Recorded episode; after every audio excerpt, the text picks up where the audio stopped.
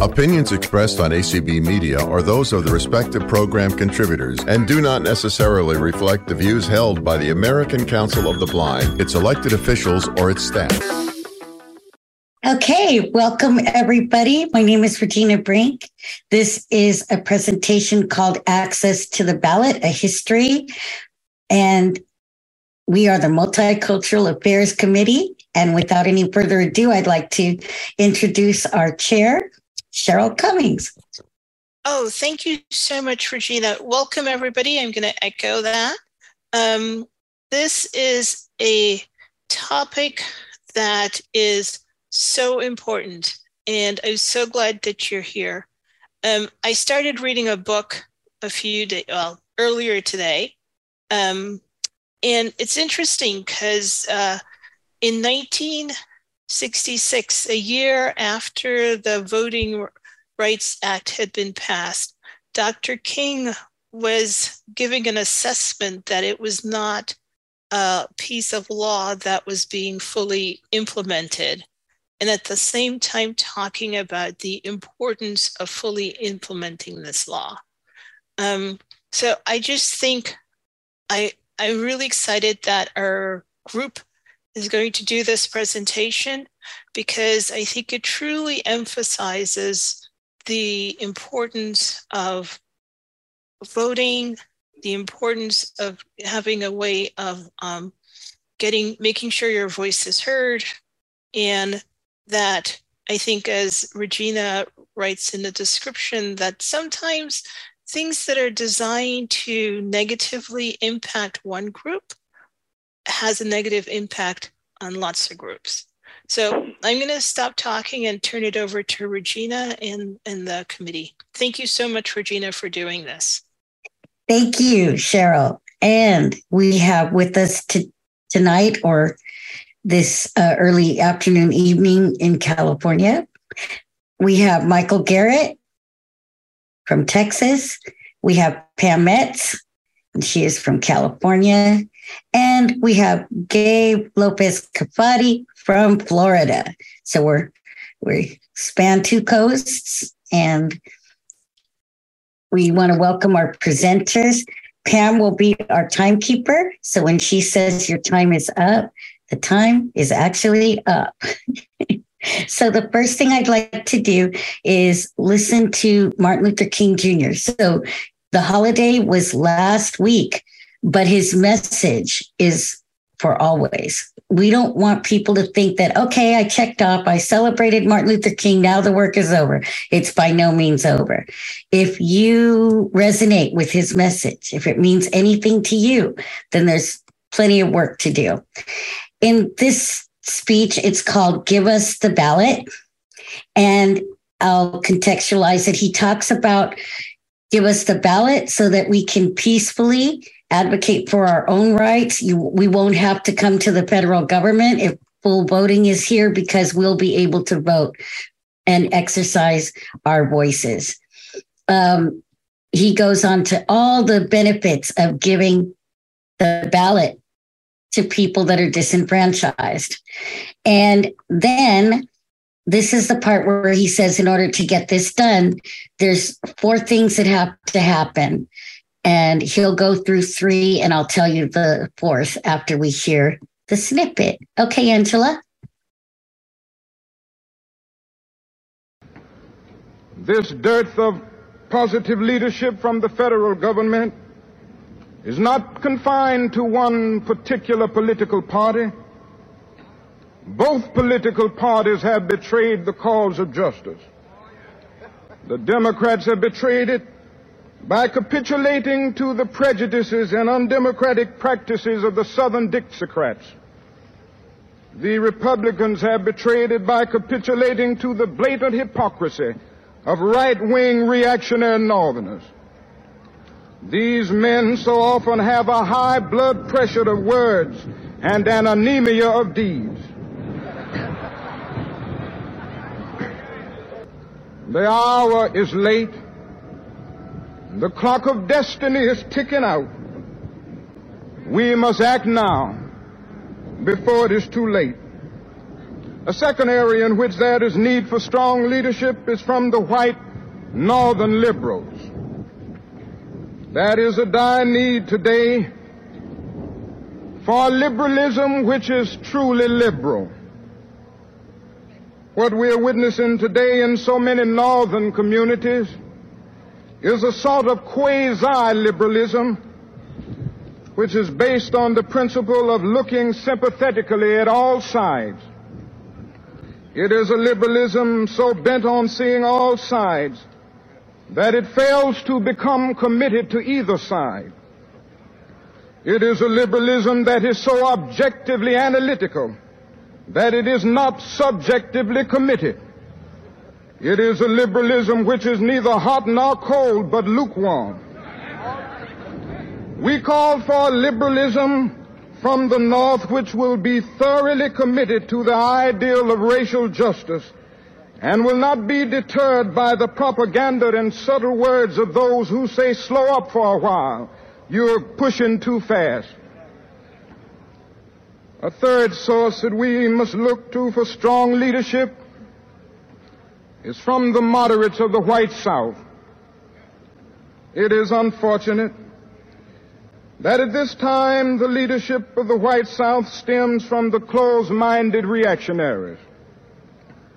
These persons gain prominence and power by the dissemination of false ideas and by deliberately appealing to the deepest hate responses within the human mind. It is my firm belief that this close-minded, reactionary, recalcitrant group constitutes a numerical minority. There are in the white South more open-minded moderates than appears on the surface. These persons are silent today because of fear of social, political, and economic reprisals. God grant that the white moderates of the South will rise up courageously, without fear, and take up the leadership in this tense period of transition.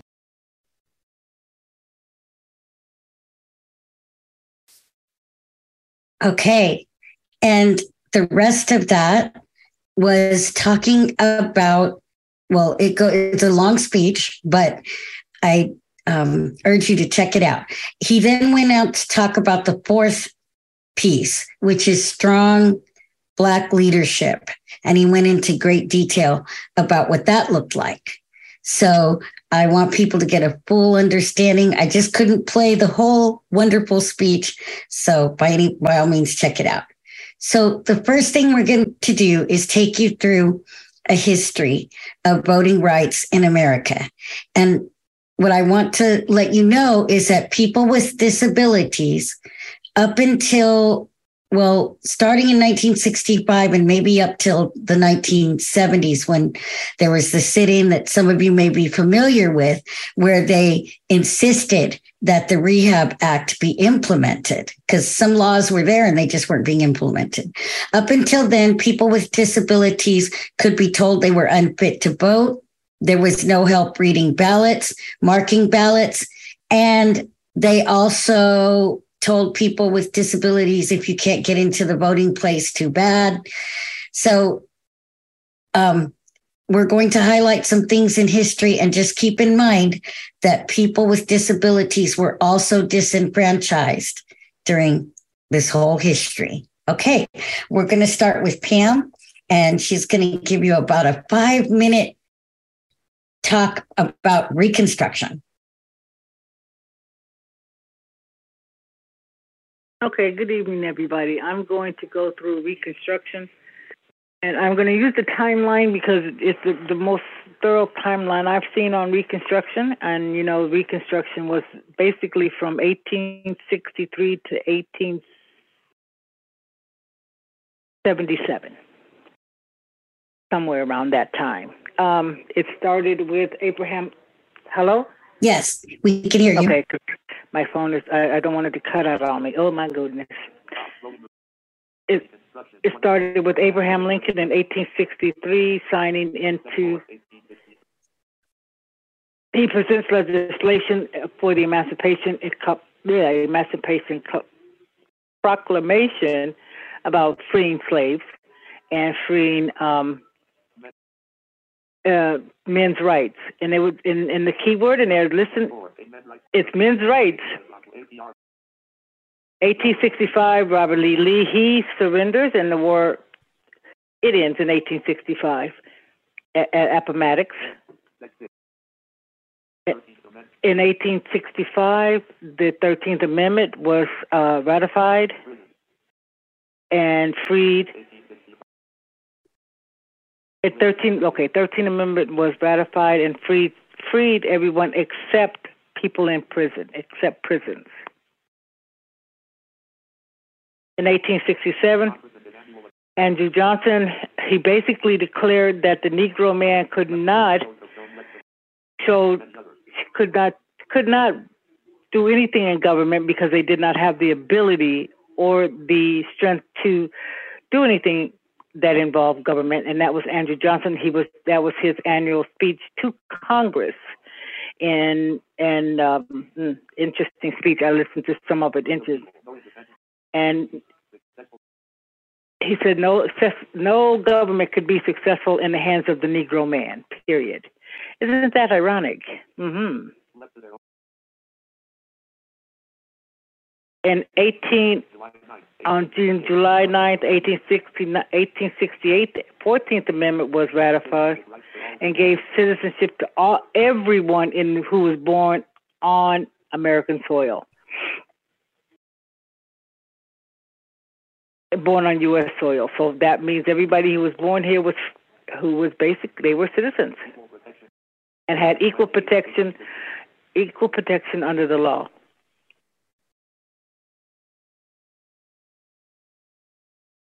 Okay, this is a word I'm going to love to say. In 1868 in Appomattox, is that how you say it, Regina?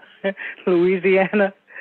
Um, they had them. There was a mass, mass, mass massacre, and over two weeks, and 260 people that that mostly African Americans were killed, black men and women. And and the, because the white Louisianans were rebelling over the amendment to to excuse me, it was 250 people. Yes and it it was the they were the white men were mad because the there was a state constitution guarantee guaranteeing black men the right to vote, and that was 1815 and 1817 and 1817 and 1870 70 70 the 15th amendment was ratified giving giving giving people everybody the right to vote, no matter their race, color, or creed. And there could, uh, but conditions could be um,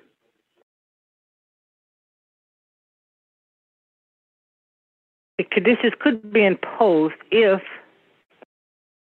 and if conditions could be imposed and they were imposed.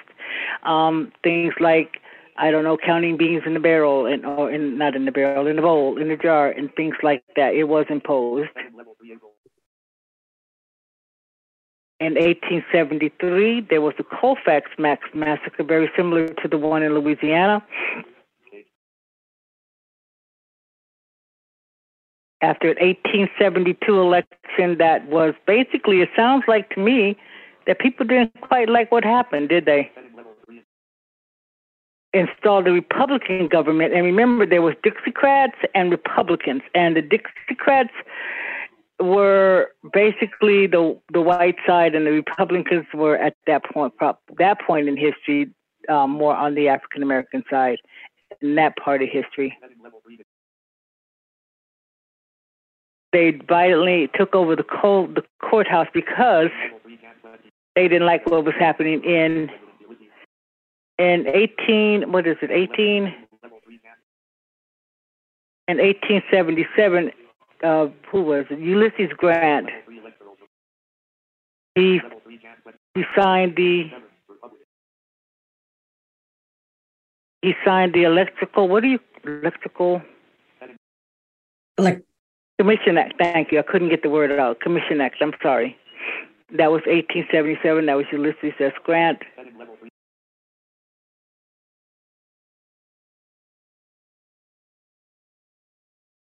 Okay. Oh, he established a commission. I'm sorry to to to about the election between Rutherford and Hayes. There, there had to be some problems during that election. There, somebody cheated. Oh, cheated. It was a contested 1870s, 1870, 1876 uh, presidential election. So it sounded like they were trying to figure out who actually won that election, and um, I guess they did figure that out since we still had a president.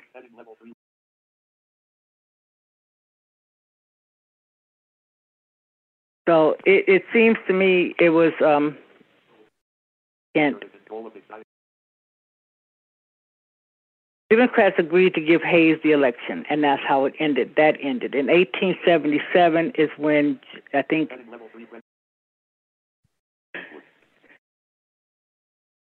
it, under the, the they gave Hayes the election under the agreement that the, the federal government would, would remove troops. Doesn't that sound familiar? And isn't that ironic? It's in, interesting. And protecting Black Americans' right to rights, protecting Black Americans' rights to vote. and we that's when we the Ku Klux Klan started to creep into the southern states was around 1876 1877 and were um, causing problems down in the southern states and then the next thing we know we and remember during that whole reconstruction period there were black mayors in some of some in some of the southern towns there were some black uh, there were some black other people in Congress, and there were, I think, um, so we were very much involved in the government of the United States, but we were very much hidden in the government of the United States. They, like Andrew Johnson said, the Negro could not could not be trusted to to understand how the government worked in the United States, and and it's it's very sad to know that we as black people and as minorities and people with disabilities are still at one at one point in history going through very similar things today, uh, especially those with us with disabilities and especially those of us who are blind. And um, that is my part of this timeline. Uh, Thank you, Pam. History, can I finish? I got one more thing to say the history of this country is very, very dramatic and very, very sad to some point, but very, very good to some point because we have stuck to democracy in one way or another. Okay, now I'm now I'll be quiet. Now we'll go to 1877. okay. Now, Thank you so much, Pam. So I drew straws and I got uh, the Jim Crow era, and it's a long era. So it starts, as Pam said, with the election of Rutherford B. Hayes, 1877, that compromise. They call it the Southern Compromise, I believe. And the North withdrew the troops that were guarding the rights of people that were Black and other people of color. And if you read our timeline, we talk about Native Americans also, and we talk about Chinese Americans. And uh, it it there were exclusionary acts, and there were a lot of things in the courts where people lost and didn't get sovereignty who were not black as well. And as we said, we understand people with disabilities were disenfranchised as well during this time period. I want to highlight two stories because I think sometimes history becomes clearer when we hear a story. And I want to highlight the Opelousas in 1868, which is way before the Jim Crow era started, but it was sort of like a rehearsal. And that's what I want people to understand that this timeline isn't linear. It's not like, okay, rights were given and then they were taken and then they were given. That isn't how it works. There were ups and downs. And 1868, it's only three years after the end of the Civil War. There was an 18 year old man named Emerson Bentley. He was a white school teacher from Ohio, and he also was the, one of the editors of the St. Landry Progress, which was a Republican paper. Remember, Republicans at this time were the party of Lincoln, and they were associated with the freeing of slaves the state constitution, as Pam said, had just enfranchised Black males and mandated school regardless of the skin color. So, all that summer, there was intimidation, including killing African Americans, because the election, elections had more Republicans elected statewide, including many African Americans. And the people in this parish did did not appreciate it. In Opelousas, in was a seat of St. Landry Parish. There was a note left for Mr. Emerson um, Bentley, and it said E B letters E B his name beware KKK, and it had a skull and crossbones and a dagger, and the dagger was dripping blood. So there were at this time, there were groups formed, and we all know about the KKK, but there was also a group called the Knights of the White Camellias and a mainly Italian group who called themselves the Innocents. And they would go up and down the streets, they would parade the streets every night. And it was a warning to people. So on September 13th, 1868, the Republicans in this parish had their meeting and these groups were lining the streets with, with guns and weapons and stuff. And one of the guns misfired and it almost sparked a riot, but people calmed down and everybody left peacefully. But Bentley, who was editor of the newspaper and was there to cover it, was threatened by the Dixiecrats to publish, quote, the truth and when the article came out on September 28th, talking about how the Republicans were intimidated by the Democrats, they went to the schoolhouse and in front of all the children that he taught, which were African American children, they forced him to sign a retraction and brutally beat him, leaving him for dead. He escaped, but there were some African American men that came to save him. They were attacked Eventually, 250 Black men, women, and children were killed over the course of two weeks, including the other editor, who was white, of the St. Landry Progress, and his body was displayed in the town square for that two week period. By November, when the federal elections came about, there were no Republican votes in the whole parish. And the Democratic paper which was the only one, said justice was served from the violent uprising of African Americans. There was no Republican organization for four years in that parish and no Republican paper in that parish until 1876. And it was almost exactly repeated again in Colfax with the courthouse. Lynching was routinized in the 1890s. It just became routine. And then, of course, there were poll taxes, literacy tests, grandfather clauses, and threats, along with outright lynchings, which are murders. So that's what was going on during this time. And I want to tell another story, which happens in April of 1958. Garth Williams is an illustrator, and he illustrated Charlotte's Web, Stuart Little, and The Little House on the Prairie, books that many of us are familiar with. Well, he published a picture book called The Rabbit's Wedding, and it was a children's book. And it pictured a black rabbit marrying a white rabbit. They were rabbits. They were not dressed in any kind of clothes. They were not trying to be humans. They were rabbits. But people, the segregationists in this uh, town, which was uh, Montgomery, Alabama, decided that this was really bad and they wanted the book banned because they thought it was trying to brainwash children to do interracial marriage. One senator, E.O. Eddins, E D D I N S, wanted the book burned. There was a librarian from Indiana, but she had moved to Alabama. Her name was Emily Wheelock Reed. And she wouldn't remove the book.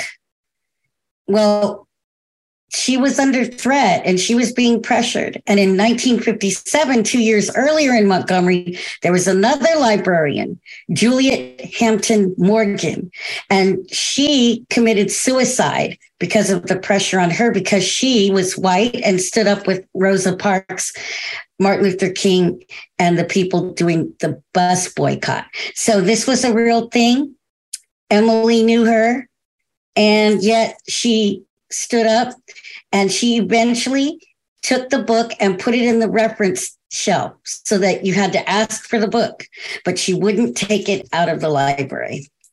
And Ken Jones has written a play called The Alabama Story because he read her obituary in 2000. She lived a long life. And it inspired him to write the play. Incidentally, um, Mr. Williams that wrote the book said he just loved the color contrast of the illustrations of the darker and, and the lighter rabbit. He thought it was a beautiful picture. And he also had the book printed in black and white because he couldn't afford to do otherwise. But when you hear about people banning books and you hear about people threatening school teachers and librarians, I would urge you to remember these stories and remember that real people are affected by some of these policies. And it just, I hope this has brought to life a little bit of what Jim Crow was really like. And now I'll pass this off to Michael Garrett and he's going to talk to you about some real life experiences during the 60s and 70s with this whole access to the ballot.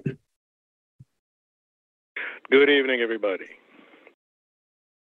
I wanted to just focus before we get to, you know, the way the timeline reads, it goes from Jim Crow to post Jim Crow, and it stops at 1965. But I wanted to focus on primarily the decade of the 1960s, a little bit of the early 1970s, from the perspective of a young black teenager living in a, a lower middle class neighborhood in one of the most conservative big towns in Texas, trying to understand all of the political ramifications that are taking place during this time. And what I remember about that time ultimately boils down to what I call the four V's. There were voices, violence, victims, and victories. What you had, I believe, in that in that in the decade of the 60s were voices that started to emerge, all really talking about basically the same thing, but having a little different slant on it, a little different view.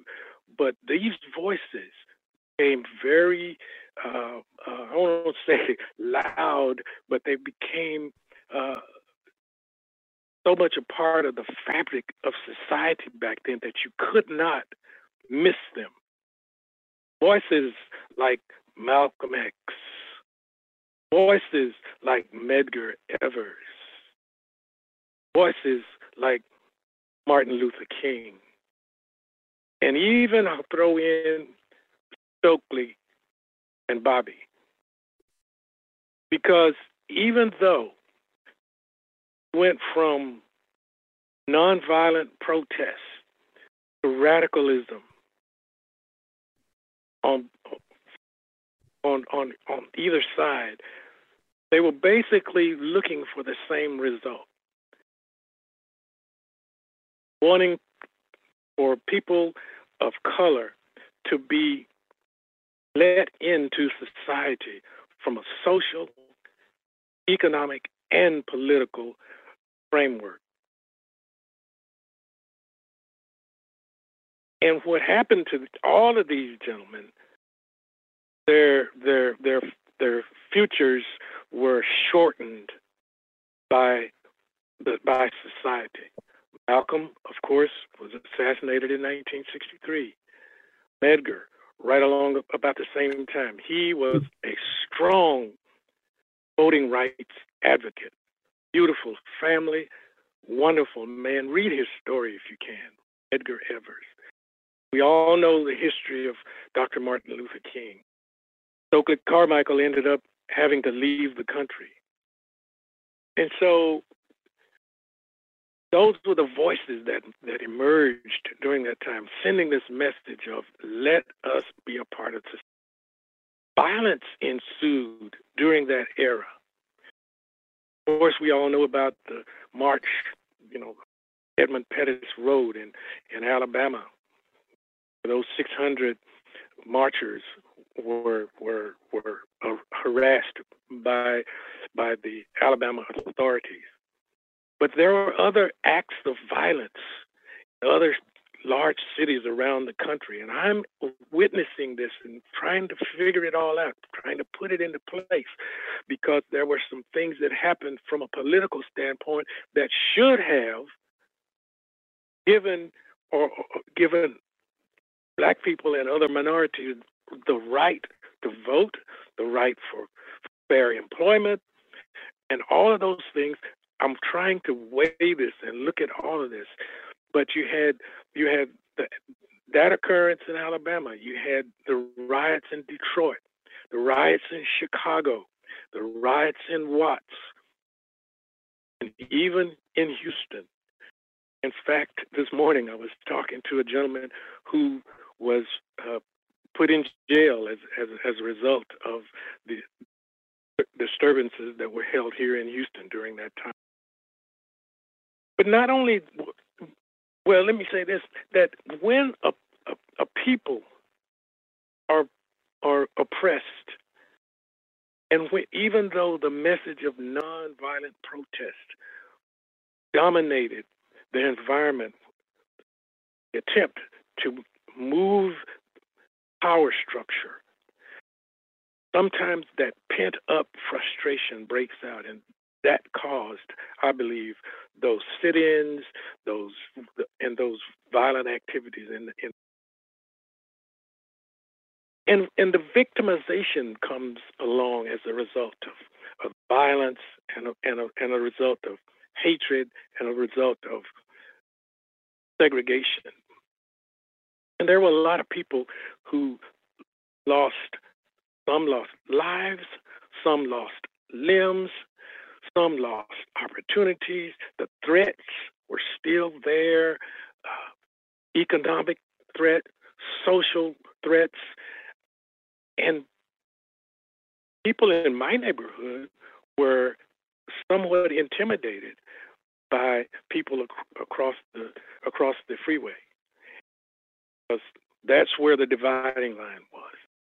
And so we had to be careful how we uh, matriculated through society then so that we could get the right kind of education, to show ourselves equipped to, to gain uh, meaningful employment. But we were victimized by the system at the time. But the, the, the irony was that during the 60s, there, there were also victories.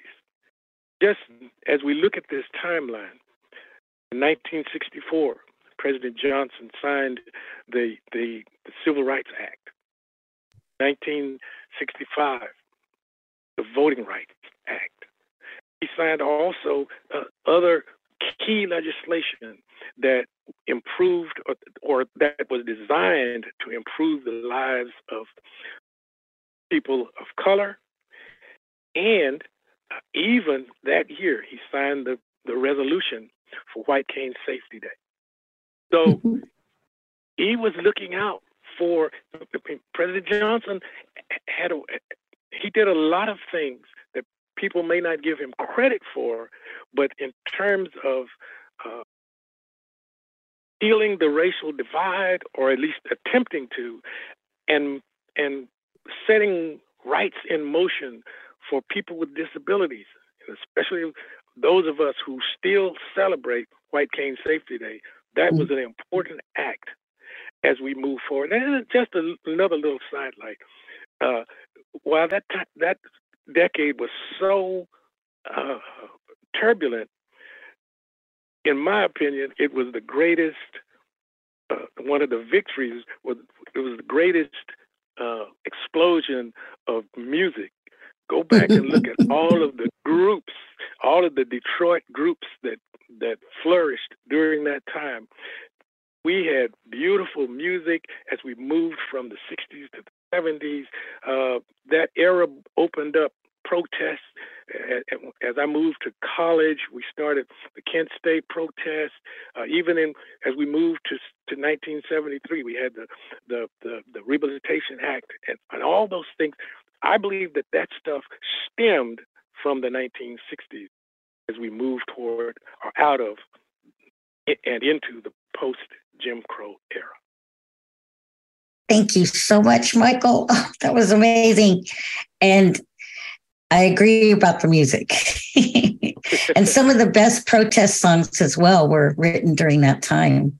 And they're still um, they're still sung today.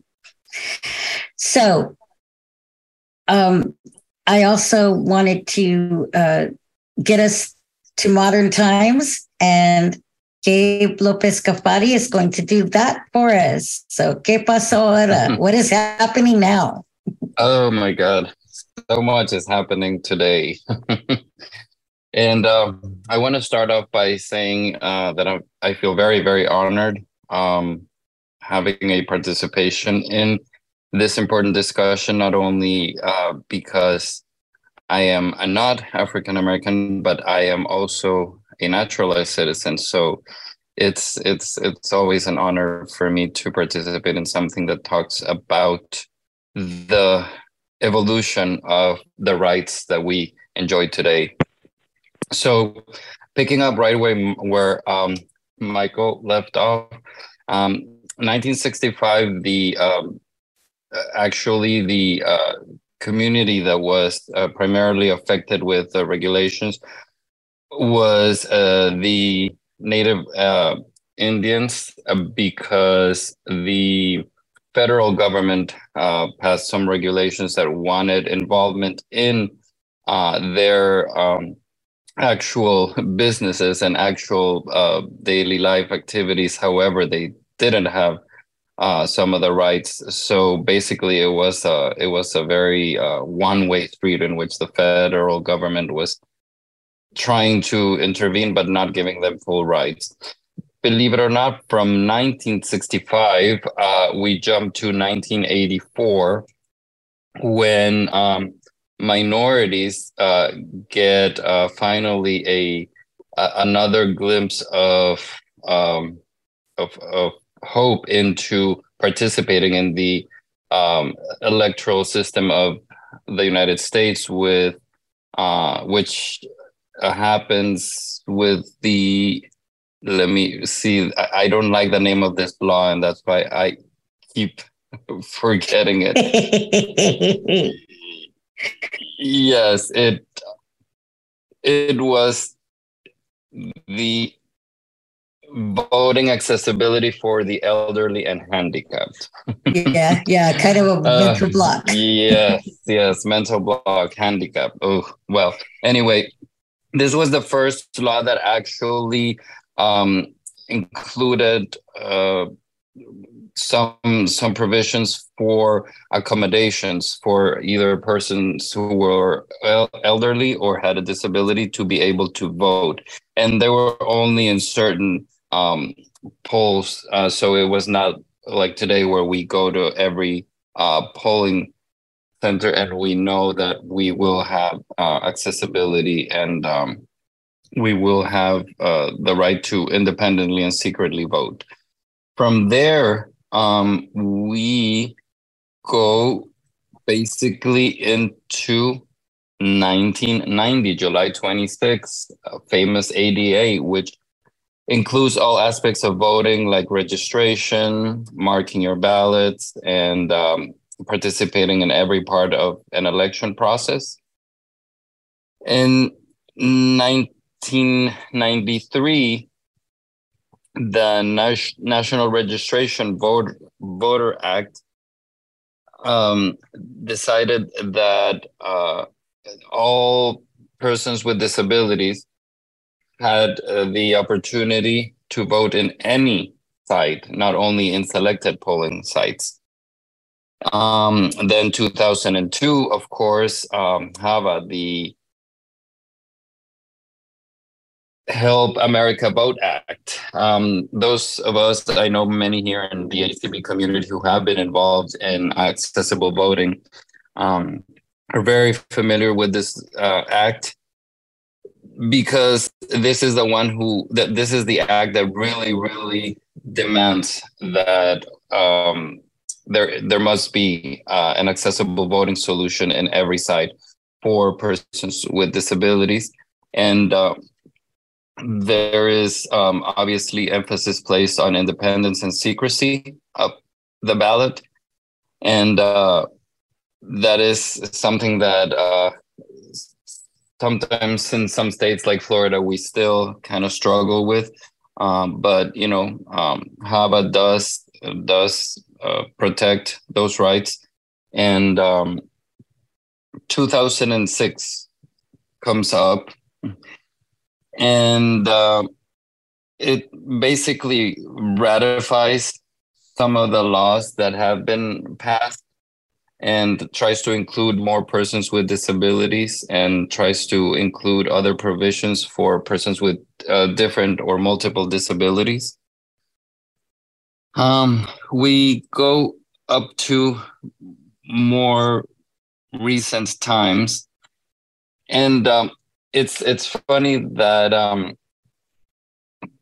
that um, uh, Michael was talking about Jim Crow, Jim Crow, and then we um, talk about the modern era or the present as post Jim Crow, and um, I, I don't know uh, some of the things that have happened in the latest years um, kind of remind us of Jim Crow and. Uh, some other ones incorporate uh, another another ugly name as is gerrymandering, where we see some states um, like uh, Florida, Georgia, Texas, um, kind of going through a back door and not actually being so blatant about voter restriction against minorities, but doing um, things like um, re- demanding specific types of IDs for voting,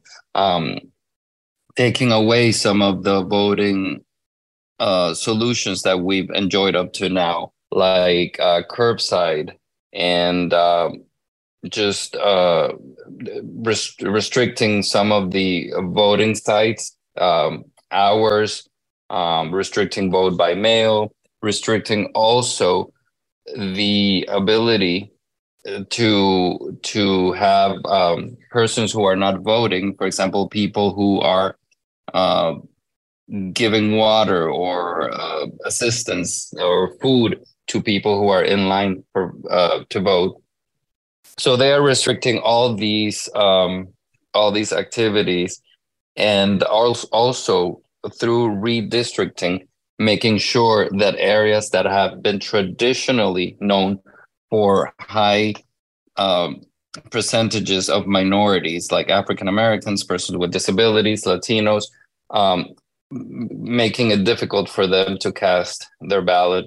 And uh, a funny, um, not so funny actually, a curious note: uh, the those of us obviously in the blind community don't know this. Um, I was, uh, y- you can see in the timeline uh, that we have uh, put together for the for this discussion that um, Governor Kemp from Georgia, when signing one of these gerrymandering laws, um, was um, was pictured uh, while he was signing. Um, in the background, he's he's he has a photograph of an um, African American labor cotton plantation from the um, 1940s and 50s. So go picture the subliminal message that goes there.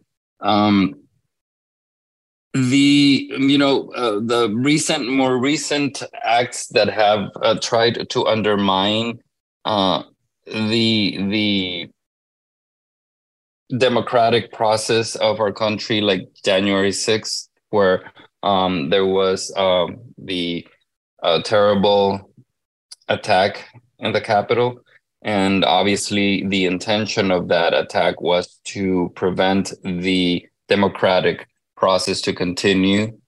And um, after that, we still see a lot of division in in terms of um, you know between Congress and Senate. Um, uh, uh, in, when when we try to protect not only the whole process starting from the moment where you cast your ballot to the moment in which we transition to uh, the government or the elected officials that have been elected by the people um, the the laws or the efforts that have been tried to move forward uh, have always uh, experienced uh, rock, uh, I'm sorry, road blocks, uh, whether in the House or in the Senate.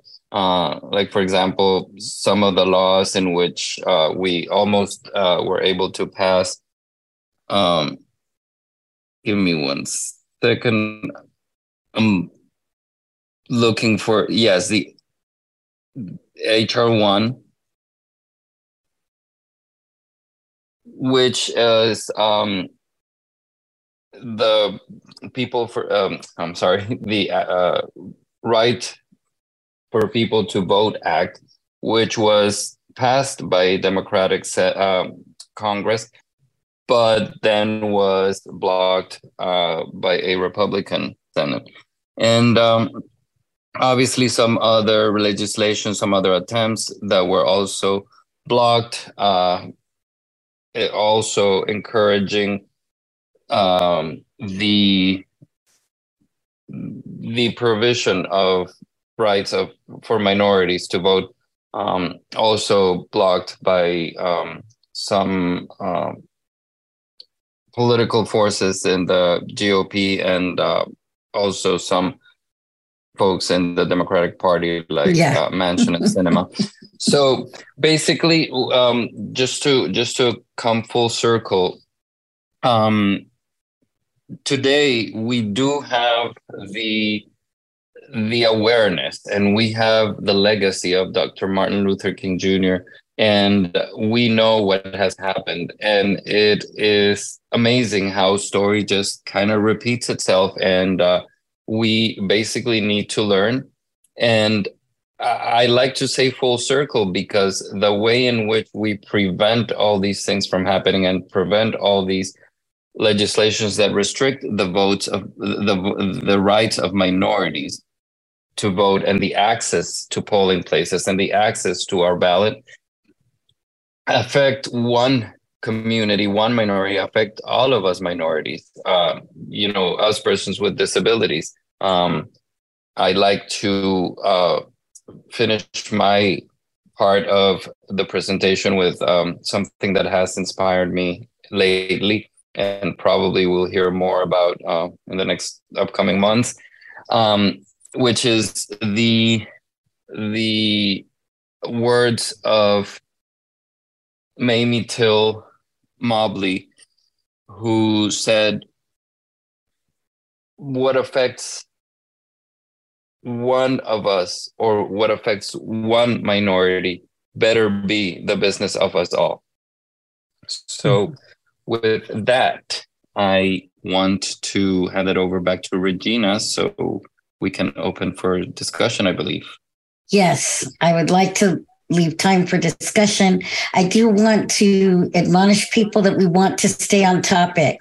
And our topic is the intersection of people with disabilities and racial minorities or ethnic minorities and access to the ballot.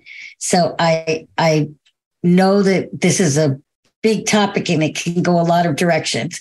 And I will stop you if I feel that you know it's not quite on topic. That doesn't mean that what you say doesn't have merit or that you're not important or valued. It's just that in the interest of time. And i will ask that you keep your remarks to two minutes. Don't worry and, i'll keep them on time. Don't pam is our timekeeper.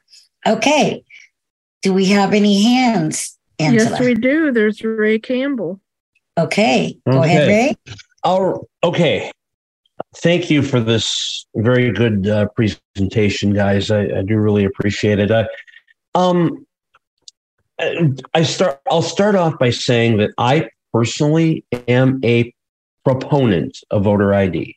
Um, I get that out there, but I want to ask this question, and that is: assuming all sides are well intentioned and genuine, how do we strike a balance between protecting the integrity of our elections so that we know the results are what what they say they are and at the same time not doing things that unintentionally suppress votes of any minority including those with disabilities okay who wants to take that one?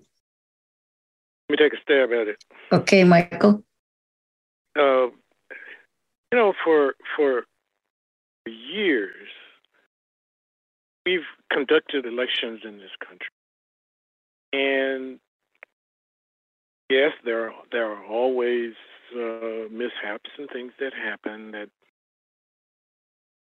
if you do in any activity, something something might go is going to go wrong. Okay, but for the most part, the elections were were were uh, were done with credibility, uh, verified, it was only until I think people were trying to grasp power that we started accusing people. And I have a friend, in fact, he just passed here recently. We a few years ago, people started getting letters saying, "Oh, you're dead, so you know you can't vote anymore." These were underhanded attempts, I believe, to nullify or cut out the vote. And so I think I think now these accusations of voter fraud are are embellished. I don't think there's as much voter fraud as, that is out there. I think it's it's an underhanded attempt to increase the power base. So I, I think there's technology uh, uh, available one man, one vote. you a one person. Yeah. I'm sure you win. Mm-hmm. Michael, this Republican and, and, agrees with you. well, actually, if I may, oh, sorry, well, go ahead, Mike. Let, let, me say this. Let me say this to Regina, uh, as a, as as as a minister, uh, and and no offense, ladies, uh, when when when the Bible says man, uh, and I use it in general, it's mankind. So call me a chauvinist if you if you if you like, but I'll call you Reverend. Man, man, mankind. okay. Go ahead, Gabe. And I I know probably I'm not going to be very popular with with my comment, um, but I'm going to make it because I I have been a proponent. I respect the system of this country. I admire it. I love it. I embrace it. Uh, but I think um, in in in uh, in trying to serve transparency and direct democracy, I I am a proponent of um, eliminating the electoral college. Mm-hmm. Okay, that's that's a view of many people.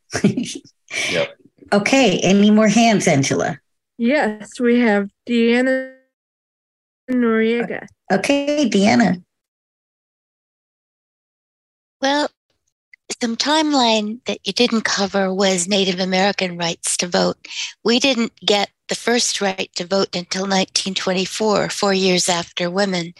And it didn't spread throughout the entire country until 1964. And there's a, a, a lot of pressure on right now from some states that have high Native American populations to refuse us the right to vote because we live in rural areas where there are no street addresses. Yes. Mm-hmm. so it's not um, it's not a thing of the past. Our democracy is at risk if we don't honor the one person, one vote rule. Because if you decide who has the right to run the country by manipulation, then that is not democracy. And it isn't the democracy that you, the, the nation, borrowed from Native Americans to begin hmm. with. yes. And, no more borrowing because we, we historically don't give it back. No, you don't. so um, those are things that you know, and it is hard for us to get to a polling place because of distances and, and transportation issues. But it, we have the right to vote, even if we live out on mm. the second road from the highway on the left. right. And then there was a whole thing of IDs in, I believe, one of the Dakotas, but I can't remember exactly which state. But they changed. Probably the, South Dakota, because the governor yeah. there has been a real nasty customer against native rights. Right. So they got the address thing fixed and then that legislature put into place something about IDs and they had to print them on the reservation and there were groups and I did um, contribute to it groups going in and actually they printed like crazy IDs for a whole month. And, um, but it was when Heidi, um, Heitkamp was, no, and she had a high Native American vote and the vote went way down. They just couldn't produce the type of ID that they were requiring fast enough. So that's one of those things about the IDs. And again, these were people who had been voting, and it was just changing the ID to try to affect the amount of people that could actually vote from the reservation. So it is in my timeline, and the timeline, I should say, is on our webpage. Yeah. Uh, the yeah, multicultural. I, I was, going to. I was going to mention that too, uh, uh, Regina.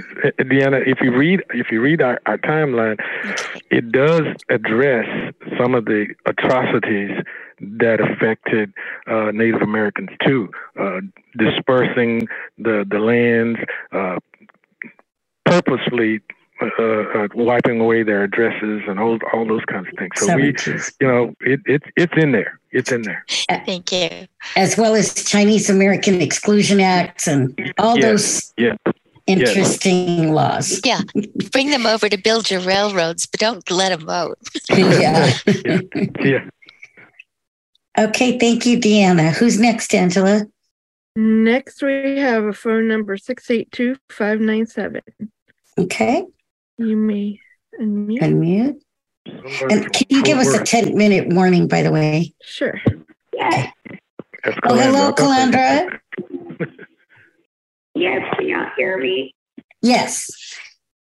Um, first of all, I, I get a kick out of, you know, hearing this type of history. And we hear about Martin Luther King and how he helped to um, not only um, uh, help us black people with rights, with our rights and with the right to vote, but he um, helped people that are black and white.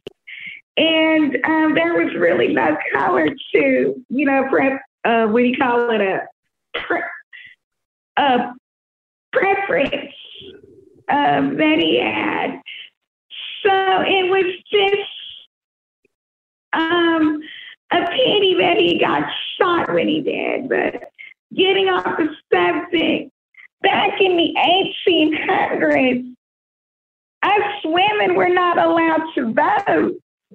And like Deanna said, the votes did not pass for us until the 1960s. So um, we were able to vote, and now there are all of these people, all of these places where we can vote at, and some of us do not have access to them.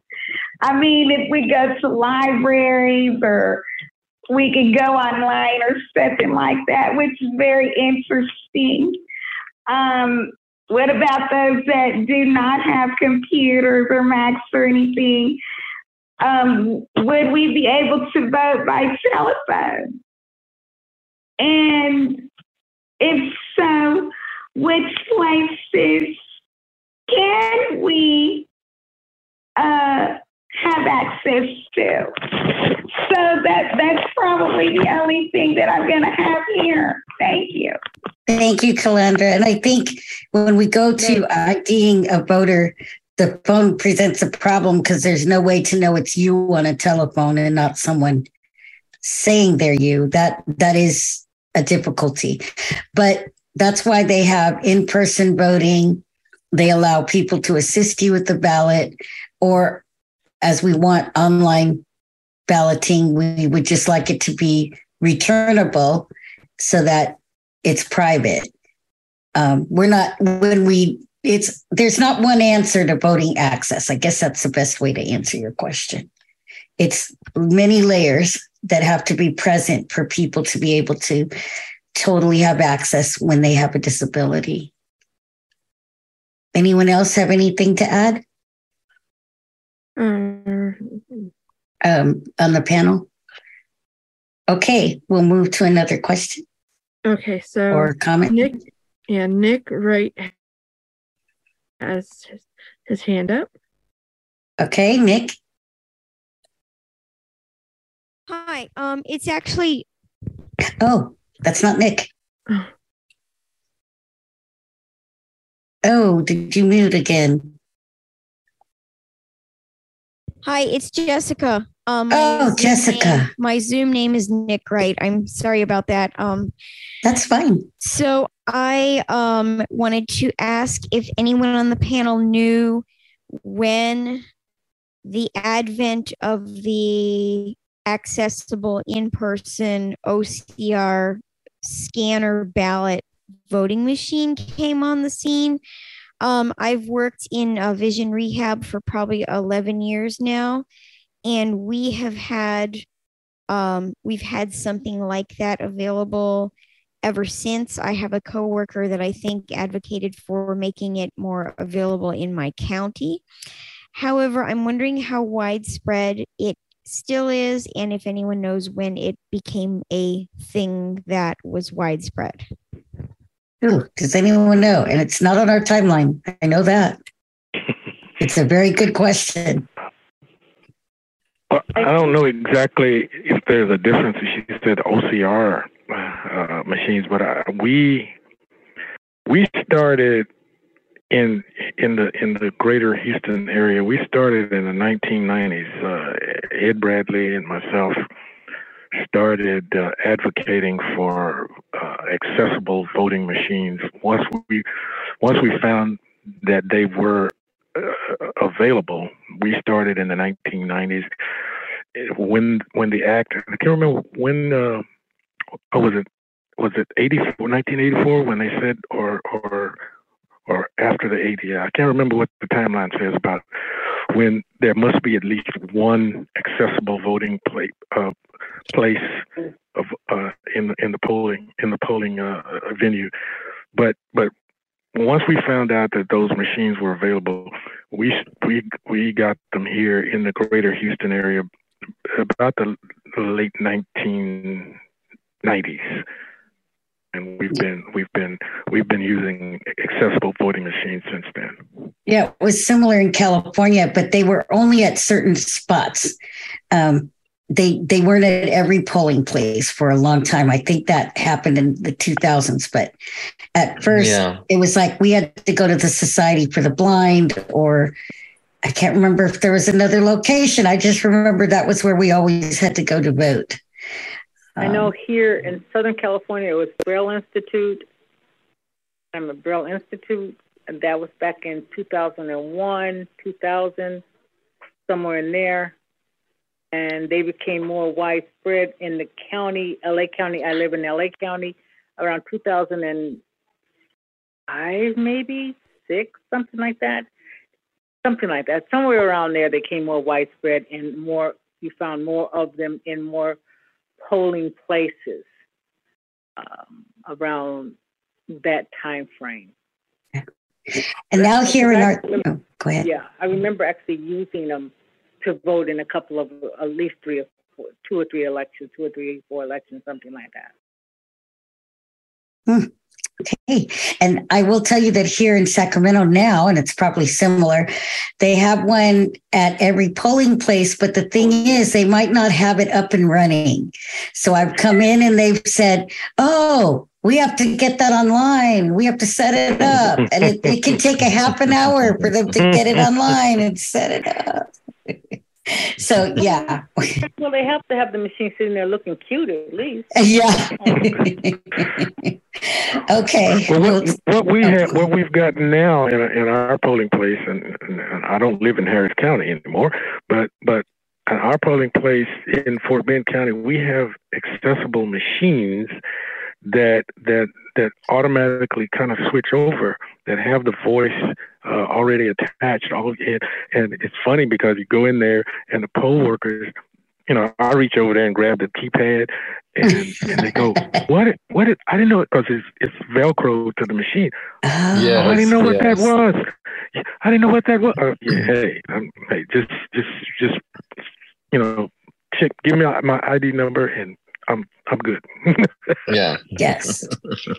Yeah, and it might have changed similar in Sacramento. I've actually been doing the email um, mail-in ballot, and we have two holes on the envelope to do our signature, and they say that if we just sign there, put it in the envelope, and send it back, that we don't have to fill out the rest of the envelope. And so far, that's been true. I get the I follow it online and it says your ballot has been received and counted. And so, yeah, um, it's not. We the only thing is I don't know if it's a blank ballot or a printed out ballot. So I still have to get somebody sighted to look and make sure it printed.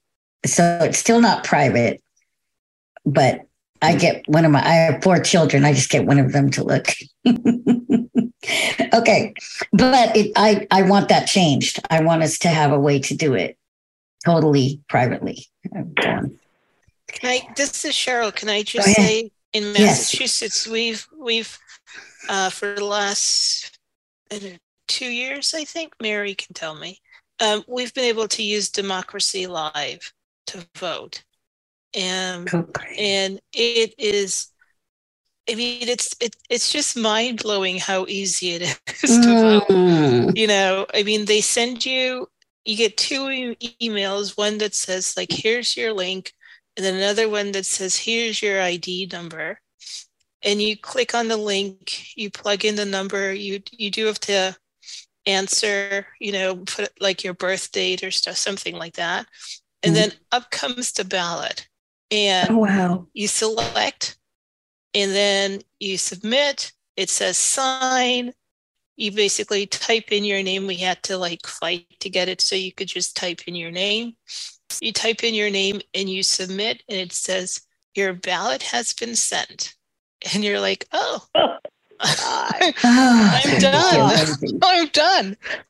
I mean, it, it really takes five minutes to do the whole thing. Um, you know, and, and I know, you know, there are people who are like, oh, you should go to the polls, but my goodness, to just be able to sit down at my computer, five minutes, I voted, my ballot, and you know, and, you, and as you said, you can then track to see if your vote was counted. Um, beautiful, beautiful, beautiful. I hope we can get that all across the US because it is the system I think that is being used for the military. Yes. Yes. Mm-hmm. Yeah. Mm-hmm. Yes. Yes. And and that kind of goes back to Ray's question, I think. And you know, what we're looking for is voter integrity, and and the technology is there to create voter integrity, so we don't have anybody double dipping. Ray, I got to throw the jab at you because since you used to live in, in Chicago, so you, you got it in Chicago. You, why do you, you think I got double... out? but although but no, I, we're looking the, for... I lived in the suburbs, we didn't do that in the suburbs. Uh, you didn't do that in the suburbs. but but voter integrity is what we're looking for. Yeah. Okay. As long as it doesn't suppress people. exactly. Exactly. Uh, okay. Who's next, Angela? All right, Lynn Correll is next. Hi, Lynn. Hello. well, Alaska was the first state to enact voting accessible ballots in 2002, March 8th. But, you know, I think what, what I'm working with now, and I testified in person today for the first time in many years for the um, state legislature here um, about a bill to uh, get electronic signatures because that's what I I was disenfranchised for three years living here in Washington State, and um, you know I think that, that that's a problem for people of color as well, where they don't like their signature or they think the name is different and they they they they take Peter Smith oh Smith? Oh that's the same thing as that Smith you know that kind of nonsense, and so I think that there are a lot of um, similarities between what I've had to deal with in the last few years, where mm-hmm. they wouldn't take my vote because they didn't like the signature, and no matter what I did. So I went to the voting center in November because I didn't know what else to do. And now I'm on the Accessible Community Advisory Committee. But I think that the intersections of race and disability um, is very important. And we have to think that our rights being disenfranchised are also the rights of people of color being dis- disenfranchised. That's what I have to say. Thank you, Lynn. And yeah, if you have names like Linda Jones, John Smith, um, uh, Juan Lopez, possibly, um, what they're doing is just going through and saying, oh, these are all the same people without any research, just zapping those names, especially if they look like they might be foreign or um, what is termed African American names. I don't know what those are, but they think they know. So they, they zap those. And then you have to re register, but you may not know it because you've been voting for a while. So that's the kind of voter suppression that's kind of reared its ugly head lately. Okay, who's next? Oh, does anyone else have anything to say to Lynn? So sorry on the panel. Okay, Who's next, Angela? Okay. Linda Perel, you may. Hmm. Oh, mi amiga, Linda. Hello, hello. hello. Um, hey, Pam. Um, Hi, Linda. So, um, I want to carry on with this topic of um, voter, quote unquote, integrity. Um, I think that there was a, a turning point, a recent turning point in in our election process in this country, and that was the election of 2000, in which we all know what we had to go through to finally get a president, and that um, it required that the person who won the popular vote, um, th- um, you know, uh, give in to the person who did not win the po- po- popular vote um, in, and involved everyone up to the Supreme Court. That incident began to sow an increasing amount of doubt in the voting process and the voting and the, the integrity of the voting process. And there are elements in this country that have taken advantage of that doubt to um, advocate for voter suppression, for purging the rolls, for all this name matching thing. I don't write my name the same way twice. You know, it's barely legible as it is. I'm blind. And um, so that has been an issue that has only grown in frequency. And on the other side of the ledger, the 2020 election, a gentleman oh named God. Chris Krebs was in charge of voter security in the Trump administration. And he declared that there was no, that this was the most secure election we had had. For making that proclamation, he was fired. Mm. Yeah. So th- we have to be really, really careful about voter integrity because it is being used as a sword and a cudgel by people who are frightened of the fact that the demographics in this country are changing and they want to do everything in their power to stop that, stop those yes. folks from voting. So when I hear voter integrity, I hear an underlying dog whistle. That's all I have to say. Thank you, Linda. no, no, notice that I, when I use it, I'm saying that's what we're looking for is voter integrity. But but as Linda was talking and and uh, and uh, and when Lynn was talking, we were talking about the signatures, and I, I it ran through my mind, and, and, and she's right. We don't sign our names the same. But if that is questioned by a sighted person, so I have a little challenge. Uh, sir, close your eyes, or ma'am, close your eyes, write your name three times, mm-hmm. and open your eyes and let's see what you get. mm-hmm. Very good. Very good. And I just want to remind people that in the interest of being of having, you know, really good Zoom manners to be muted if you're not the one speaking and you're going to uh, talk to someone in your house or something. Okay, I think we can take just one more, Angela. Uh, Regina, could I say one more thing? Yes. Brenda. I moved to Maine in September, and we have uh, Democracy Live here too. Oh. It was oh. amazing to sit down and write out the ballot and mail it, and not even have to do the sign your name between the two holes on the yes. on the back. It was fabulous. Well, I'm Good. I'm officially jealous of you. just for and that. This is this is Gabe and Linda. I just want to say that I did not live in Florida in 2000.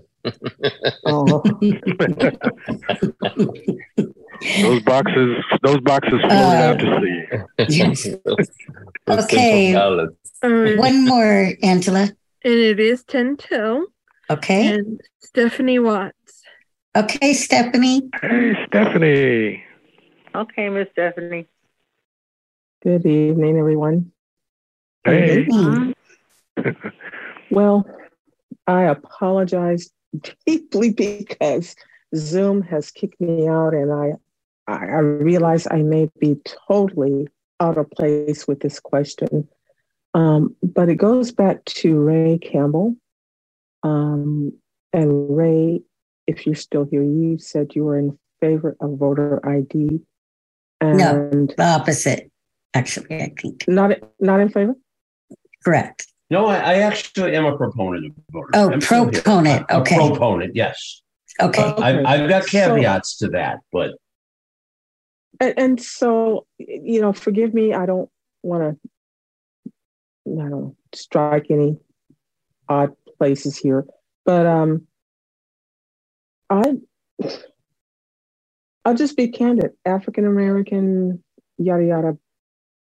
I want to know um, if you can explain your position, and I'm not trying to. Uh, seriously, apologies to you, Ray. I'm not. I don't mean to put you on the spot. I just want to understand what that means when you say I'm in favor of, you know, that. If, if the panel will allow me, I would be happy to explain. At least how I. Uh, This, two minutes. okay. This is Stephanie. This is how I personally feel about it. I can't speak for anyone else. Okay. First of all, the reason I'm a proponent is you have to have an ID for just about anything else in this country. It shouldn't. Why should why should voting be any different?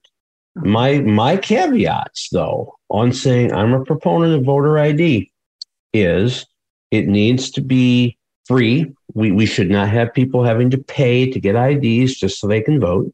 We should not have we should have a wide variety of IDs accepted as long as it's got your picture and your name. It should be accepted. Those are my two big caveats. I think what I'd be interested in kind of throwing this question back to you in the panel, though, on have things like requiring ID been used as tools to suppress votes? Um, because what I have seen in places, um, I lived close to Wisconsin for a while. And when Wisconsin went with their voter ID law, we heard all of the different things about concerns about suppression of votes. But you know what? They had what people. What did everybody do when the, when it was declared legal by the Supreme Court? Their Supreme Court people went out and got IDs so they could vote, and that showed me that voting was is very important to them, and they would do whatever they needed to do in order to exercise that sacred right that we all sh- should exercise that many fought and died for. So that's my position, and um, you know, I'm I'm you know I'm glad you gave me an opportunity. Okay, Well, appreciate that. I, I, I want to say, I want to say, I thank you, Ray, as a person participating from the audience.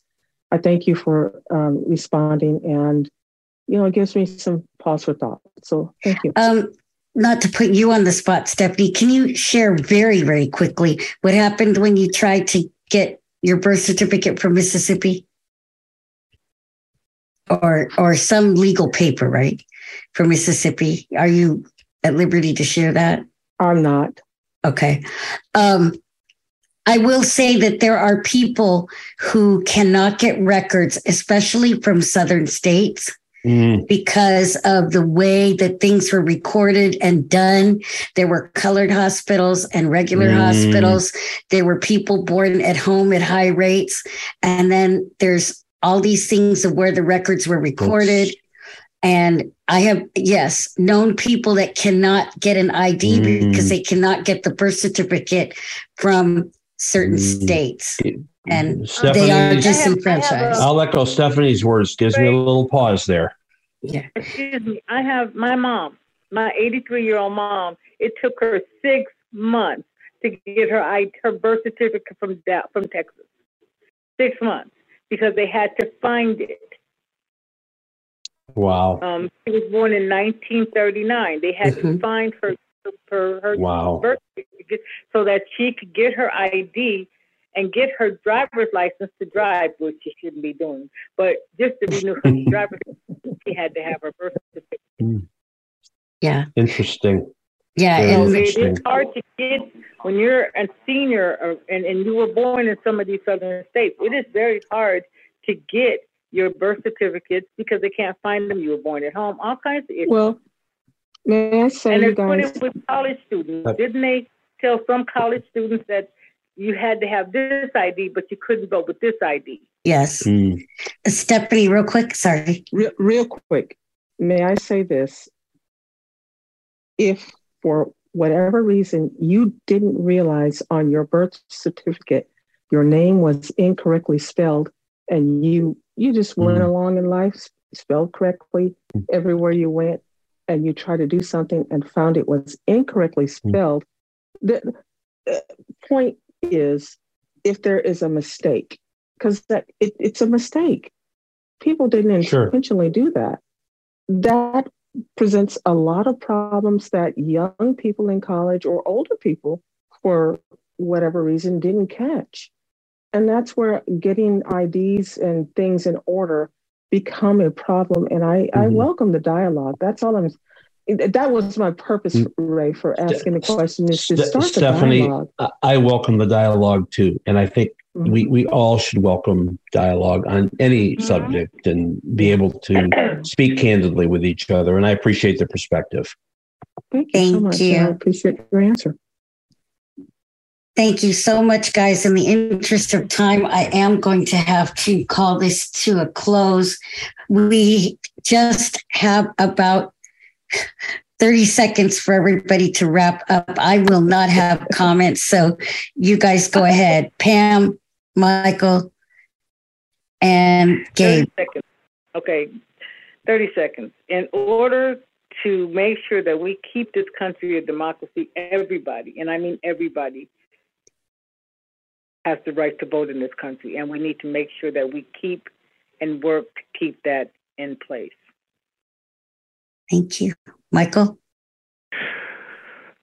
Everybody has the right to vote. Everybody should exercise that right. My my motto is vote, but vote intelligently. Thank you. Thank you. Okay, and, Gabe. And my my message uh, is to open up your ears and listen to what elected officials stand for and what they are the messaging that they are sending out there. So when you go to cast your vote, you uh, you do it following the principles that you believe in, and not only that, but don't wait until federal elections democracy starts in your own neighborhood. So vote in every single election possible. Yep. Thank you, Gabe. And remember, the wise Martin Luther King said, it's not one party or the other, it's what the people stand for, like Gabe said. And Cheryl, do you want to close us out?